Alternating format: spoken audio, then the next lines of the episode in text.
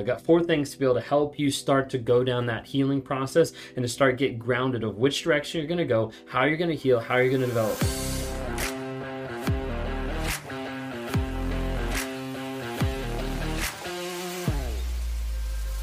How do I get over a narcissistic relationship? Do you ever wonder that? Do you ever think of what do I actually do to get past this? How do I get past this? This is different. This isn't like the normal breakup that I normally go through. This isn't like something where I broke up, I had a couple months, I like healed, I moved on. Like, no, this has been like months, this has been years, and I'm still thinking about this person. They're still stuck in my head. They're still taking up real estate in my life because I can't seem to let that go. How do I get over this? How do I move past it? Sometimes it feels like I'm obsessing over this person. Like I still want to reach out to them. I still want to contact them, even though every time I've done that, I've gotten hurt, I've gotten used, I've gotten abused. And I'm just confused. What am I actually doing? Like how does this make sense? When I when I look at myself in the mirror, I'm like, wait a second, this isn't what I need to do, but then I go out and do it every single time. It's almost like I'm addicted to this person. And then I get frustrated and then I get pissed off. And then I get mad because, like, they did this. And now I'm still stuck. And I'm here, broken, and, like, not doing too well. And they're out living their best life with another person. Like, what does this make sense? How can I get over this? Do you ever ask yourself any of those questions? Are any of those some of the thoughts and the ideas that pop in your head that you're like, wait a second, like, this just does not make sense? How you get over a relationship with a narcissist. If you're new here, my name is Ben Taylor. I'm a self aware narcissist on this platform to provide awareness, growth, healing, and change. To help people understand what narcissism is, and then help them grow as they continue to move forward in their life and change and develop into someone that's completely new, completely transformed, completely on another level. No longer that person before that got hurt and abused and feels like their self confidence and their worth are taken away and stripped from them, and they no longer know who they are, but instead helping people identify what's going on, who they are, and how to grow, heal, develop, and change to be happy, healthy, and whole. If you want to talk sometime, click on the link down below, go to rawmotivations.com, join a community of people, download the NARC app, N A R C, NARC, Narcissistic Abuse Recovery Community. It's on Apple, Google Store. I would love to be able to have you be able to just download that, get involved with over 4,000 people who are there, understanding and learning, growing, developing of what narcissism actually is. Seek advice, join our weekly lives, our monthly coaching, all different types of things that we'd love to be able to involve you with you're on any of the platforms or if you listen on the podcast today, thank you so much. Like, rate, review, subscribe, follow. Just look us up anywhere. Raw Motivations, TikTok, Instagram, Facebook, YouTube, Spotify, Amazon Music, all that. But when you're thinking about, and once you get out of a relationship with a narcissist, that idea switches of like, how do I get over the narcissistic relationship? I've got four things I want to talk to you today. I've got four things to be able to help you start to go down that healing process and to start get grounded of which direction you're going to go, how you're going to heal, how you're going to develop. Four things of how to get over a narcissist, narcissistic relationship. Number one, define truth. You see, so many times when you're getting out of a narcissistic relationship, you've been lied to, You've probably been cheated on. You've been gaslit. You've been manipulated. You've been future faked. You've been all these different types of things that have distorted your reality of what's actually true. And as a result, you're struggling with the concept of is this fantasy or is this reality? What do I remember? Is it true or is it false? Is it fable? Is it fiction? What is actually going on? And a lot of people struggle with the idea of defining the truth defining what's real in the relationship because they sit back and they're like, wait a second, did they love me? Did they care? They said they did.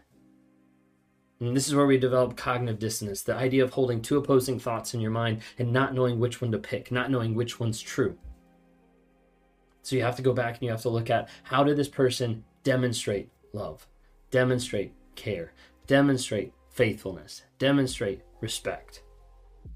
Think of it this way after the relationship, Thinking of if you're going out west and you see the Rocky Mountains looming far ahead, the mountain range, and you know there's multiple mountain ranges all there. But when you're far away and you're looking down at the mountain range, all you can see is the the mountains, the first mountain there, and then anything past that, all you see is like the little the peaks of the mountain, anything that juts up over the horizon. And as you look far down, all you see is all these peaks down the horizon. The thing that you can't see because of depth perception, because you're so far away, is the pits and the chasms in between each peak. When you're looking back on a narcissistic relationship, you start to struggle with fantasy versus reality, cognitive dissonance, what they say versus what they do, and you start to look back on the relationship, and all you see is the high points. You see the peaks sticking through the multiple ranges, and you don't see the pits that are actually in between of how deep and how low they get. And if you got in an airplane and you flew above the mountains and you looked down and you got to see, hey, look at all those mountain ranges and you see the peaks, actually these tiny moments left with these giant chasms in between. Because what you'll do is you'll latch on to one thing. You'll latch on to one thing that you're like, wait a second, this was a good date. This was a great moment. This was a connecting time. And you forget 30 minutes before or an hour and a half later that actually debunked and devalued the whole time together. But oftentimes our minds want to latch onto that one positive thing because it's a lot easier to hang on, hang on to that positive thing than it is to admit that it really wasn't that positive. There's just a tiny breadcrumb.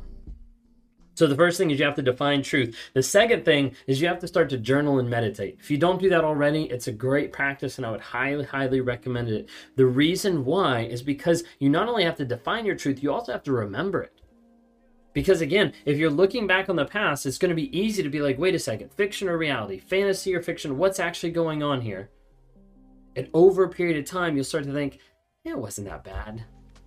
They didn't hurt me that much. They didn't abuse me that much. Like maybe it's me. And you'll start to doubt all the things. So when you journal, you write down to keep clear because that crazy making is so real. It makes you think, wait a second, this actually wasn't that bad. Maybe it was me. Maybe I'm the narcissist. Maybe I'm the toxic one. They're living this way. I'm living this way. And it starts to make you discount the things that happen inside the relationship. So, first, with that, is journal. The second thing that I mentioned was meditate. Okay? Meditate to release stress and to ground yourself. This is super important because otherwise you will still be in that high stress, high adrenaline state coming out of that relationship. You need to recalibrate yourself. You need to recalibrate how your body is acting, your nervous system, your anxiety, all different types of things because you don't know with the adrenaline or with when the shoe's going to drop, when the hammer's going to drop because that's what you've been used to. So as you get away, you have rumination, you have all the different chemicals in your body like readjusting, realigning because of the fact you're getting out of an addictive relationship. And you need to journal things to remember it. You need meditation to be able to help with that. We've got a fantastic release meditation done by Brendon Burchard. We've got that linked inside the app. Also, in like our monthly coaching, we've got Mel Robbins with like the high five challenge. It's one thing that we like mention to people like, hey, this is a great practice to help get you centered with your nervous system and start the day with a calm center.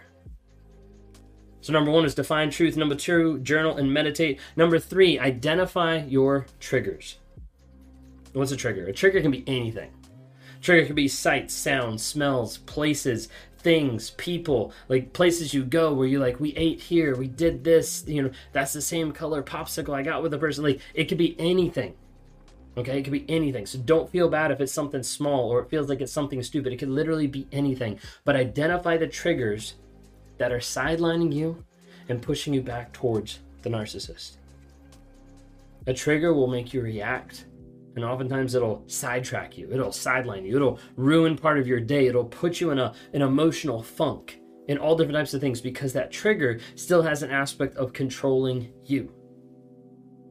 And when that trigger goes off, it activates an emotion. It activates a thought, a feeling that's going on. And that emotion might be like sadness, or it might be like anger, or frustration, or whatever. But it activates an emotion. And as soon as that emotion pops off, you have the option to ascribe a feeling to it of what am I going to attribute? What power am I going to give to this trigger, to this emotion that I'm experiencing? And a lot of times people give it way too much power than what it's worth.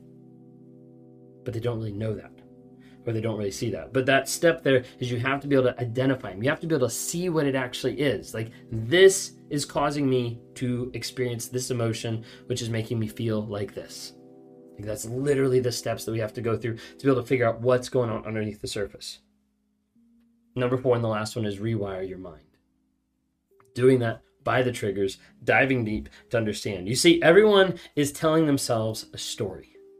And oftentimes, the story that you're telling yourself has been modified and molded over years. And maybe that's from early childhood development. Maybe that's from getting involved with, you know, other partners, other friends. Maybe that's with your with growing up, like the family system that you were a part of. Maybe that's your religion or your education or whatever it might be. But like growing up, you have people in your life that develop a perception and give you the idea of this is the story that you're supposed to believe. But ultimately, you're the one that's actually writing your story. You're the one that's describing the story in your life on a day to day basis.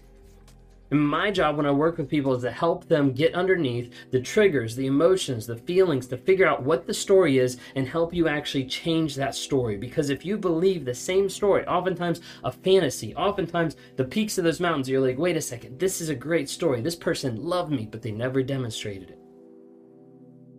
And the more we're able to help people on a day to day basis get underneath the surface and understand to identify their triggers, to help rewire their mind by changing the story, that's what it comes down to the fact that you can change your story, which will change your life. So if you're wondering today, how do I get over a narcissistic relationship? One, define your truth. Number two, journal and meditate.